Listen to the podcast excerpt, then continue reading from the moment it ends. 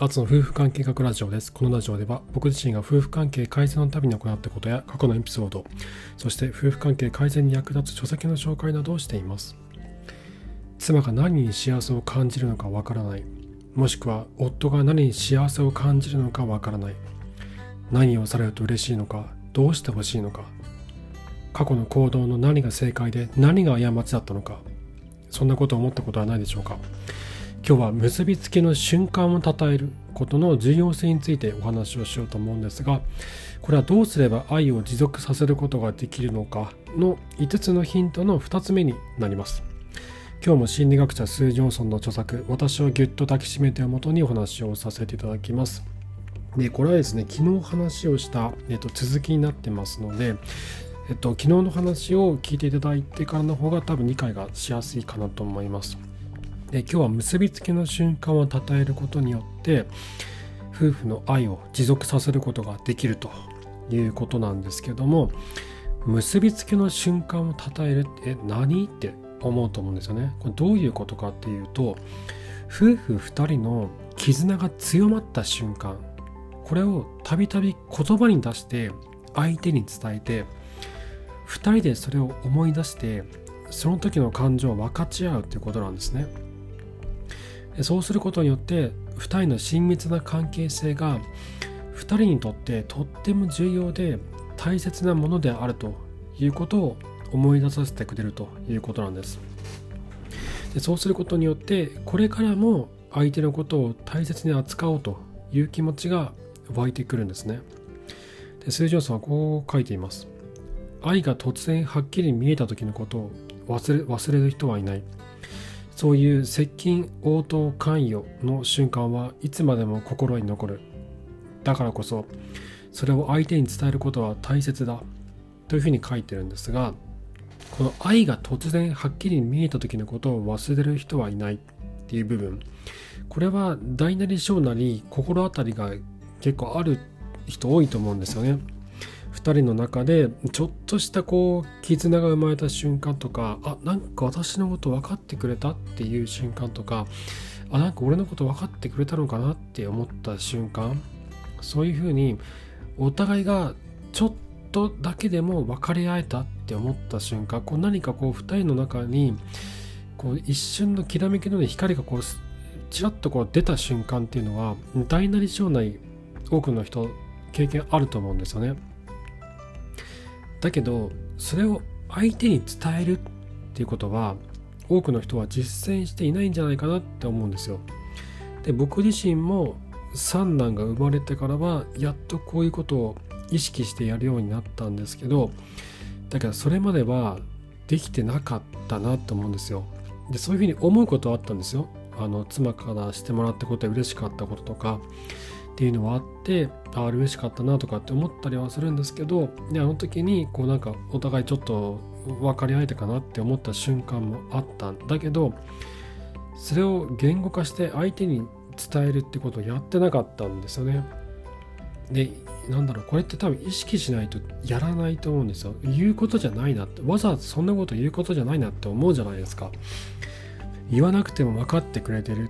この人は私のことを僕のことを分かってくれているっていうふうにどうしても思っちゃうんですよね。言わなくても自分の気持ちは伝わっているはず。言わなくても僕ら2人の間に生まれたこの一瞬の絆のようなものは多分2人とも感じてるはずだって今この瞬間感じてることって同じだよねって分かってるよねっていうふうにこうあの甘えてしまう。そういったことってあると思うんですよね。確かに言葉には出さなかったけどでも確かにそこに2人の間に親密な絆一瞬のこう瞬きのような光のような親密な絆が生まれたことというのは確かだと思うんですよ。言葉に出してはいないけども確かにそこに存在したそしてもしかしたら2人ともが同じような思いを抱いたのかもしれないでもその時に感じたこととか嬉しかったことっていうのってなんだろうそのその時に2人がたまたま同じような感情を本当に抱いていたんだったら分かるんですけど片方があすごい嬉しかったなって思ってでも相手にそれを伝えないとわからないんですよね。相手からされて嬉しかったことって誰にでもあると思うんですよ。だけど嬉しいっていう感情ってもうあからさまにこう外に出さない以外見えないししかもこう子供がいるとそんなね余裕がないので自分の感情を外にこうバーって出す余裕もないし分かってもらおうと思ってわざわざそういう感情を出そうっていう気にもならないじゃないですか。だから見えてないんですよね。妻が嬉しいと思った感情夫が嬉しいと思った感情って相手に見えてないんですよ。分かるよね？分かって察してよって思うかもしれないけど分かってないお互いに見えてないこと多いなって思うんですよ。たとえ妻であっても夫であっても相手の感情を全て把握してるわけじゃないですよね。で僕もこう察しようと努力はしてますよ。努力はしてるけどそれでも外すことがめちゃめちゃあるんですよ。当たることもあるけど外すことはめちゃめちゃあってこうなんかそう当てたくてこう当てに行ってこうこうな思ってるとかってこう言ったりするんですけどまあよく外れますよねなかなか当たらないし当たったら嬉しいけど外すことめっちゃあるんですよ今でもであと妻から僕の行動僕がやったことについて妻が感謝しているってことも何について妻がありがたいと思って思ってくれてるのかっていうのも言われないとなかなか気づけないんですよね。例えば僕の場合で言うと双子が上の子たちは双子なんですけど0歳から2歳ぐらいの時に夜泣きがめっちゃひどかったんですよ。もうなえこれがこれが夜泣きかってこれが噂に聞く夜泣きかって思ってしかもダブル攻撃かっていうね。えもう避けられないんですよ。もう2人って攻撃してくるから双子が、まあ、片方泣いてあやしてあの布団に置いたらあのお尻背中スイッチがついてふやーってまた泣いて置くなよみたいな感じで泣き出してであやしてってやってたらそのもう一人がその泣き声で起きて「うやーっつって俺もだけ!」みたいな感じで泣き出しても交互に布団に置いたりとかもうしょうがないんで2人同時に右肩に長男左肩に次男みたいな感じで抱っこしてこうゆっさゆっさゆっさゆっさゆっさやって2人同時にあやしたりとかしてたんですよねもう地獄だったんですけどでそんな時にですねあの、まあ、ちっちゃい時って3時間おきの授乳とかじゃないですか。でこれを母親一人でやってると3時間おきにしか寝れないって地獄なんですよね。しかも双子なんであの授乳のタイミングが合えばいいんだけど合わせようと僕はしたんだけど合わない時もあるんですよ。その3時間長男は3時間おきなんだけど次男が1時間タイミングずれちゃって結果2時間おきに起こされるとかっていうもう精神的にやばい域に達するぐらいな状況だったんですよね。で妻は気を失ったこともあるんですよそれで疲れた果てて。でそんな時に深夜の3時確か深夜の3時ぐらいから朝の5時まで僕が子供の相手をしてから会社に行くっていうふうにしたんですよね。でそうするとまず妻が、えー、と12時頃に授乳をしてでそこから3時に子供を受けるんだけどそこは僕が対応してそのまま面倒見てあやしてで5時か6時ぐらいに、えーと、家を出るっていうことをやってたんですよね。すると妻は12時から5時ぐらいまでは寝られるんですよ。で双子の親を持つ母親にとってはこの5時間の睡眠っていうのはめちゃくちゃ貴重で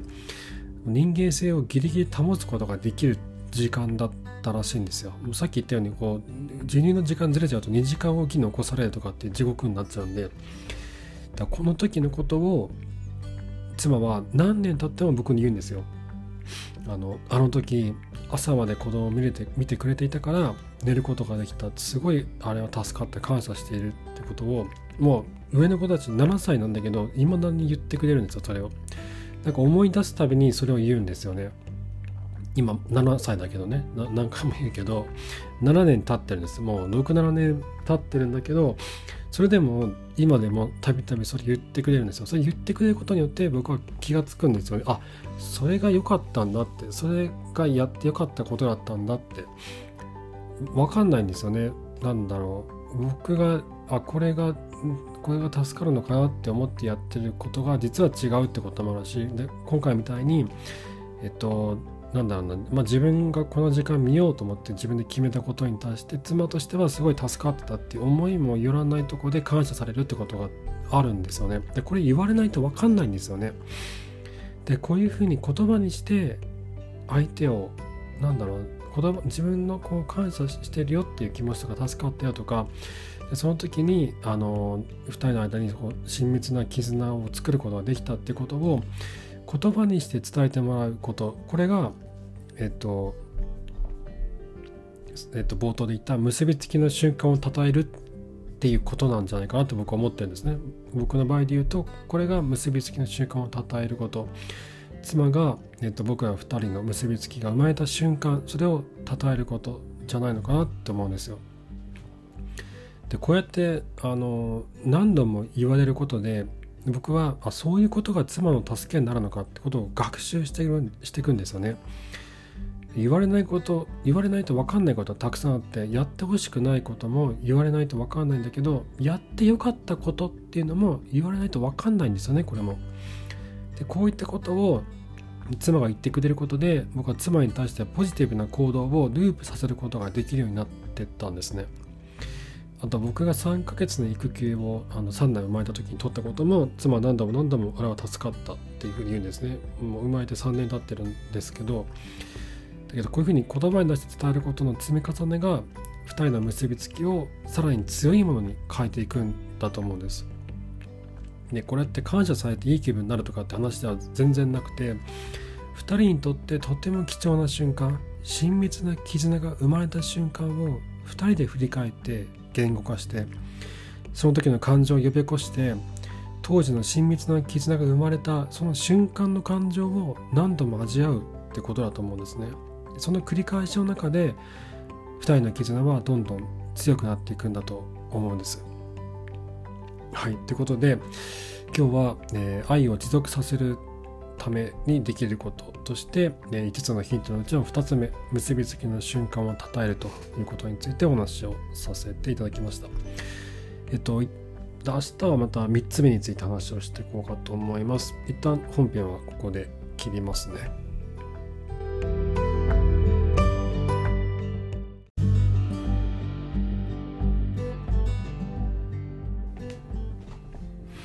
今回の話みたいなあのいやあのやられて嫌だったことも言われないと分かんないんですけど夫婦お互いがねお互いに言われないと分かんないけどやってよかったことっていうのも言われないと分かんないなって思うんですよね。でその言う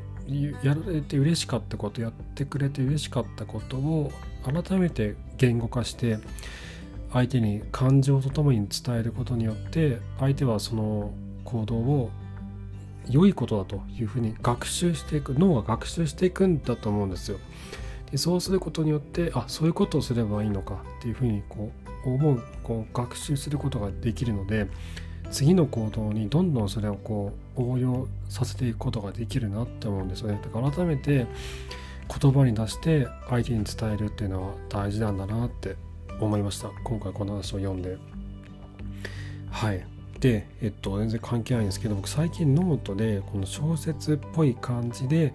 夫婦関係改善のエッセンスをこう伝えようっていうのを試してるんですけど難しいですね。こう最近書いてるのが、えっと、電子レンジは電子レンジは幸せな夫婦の夢を見るかっていうタイトルで前編中編後編って分けてるんですけど後編を今書いてるんですよ。だけどねこう前編まではいいんですよ。あこういうテーマでこういうの話入れたいなと思って書くから。だけど中編になると話が盛り上がんなくて中だるみしてで後編を今書いてるんだけどどうやって終わらせようっていうのが めちゃくちゃ悩むんですよね。どうやって話締めようかっていうのがすごい悩んで面白いんですけどね。そうやって悩むの面白いんですけどいやまあねもう簡単に書けるもんじゃないなと思って今いろいろこうちょっと試してる最中です。でなんだろうこのでこのね電まずタイトルから僕入って電子レンジを全部の話に入れようと思って電子レンジに関する話を全部入れてるんですよ。ぜひ読んでいただきたいんですけど前編中編まだ今書いてます。でタイトルはあの言ってる人はもうすぐ分かると思うんだけど「アンドロイドは電気一つの夢を見るか」っていう小説があるんですよね SF の「ブレードランナー」って映画の原作なんですけど僕これが好きでもうただその好きだからただそこをパクっただけであんま意味がないんですけど今ねその後編の話をどうやって締めようかってすごい悩んでて近いうちにあの終わらせようと思ってるんであのノートの方でもし見かけたら是非読んでいただけると嬉しいです。はい。ということで、えー、今回も最後までありがとうございました。また明日お会いしましょう。さようなら。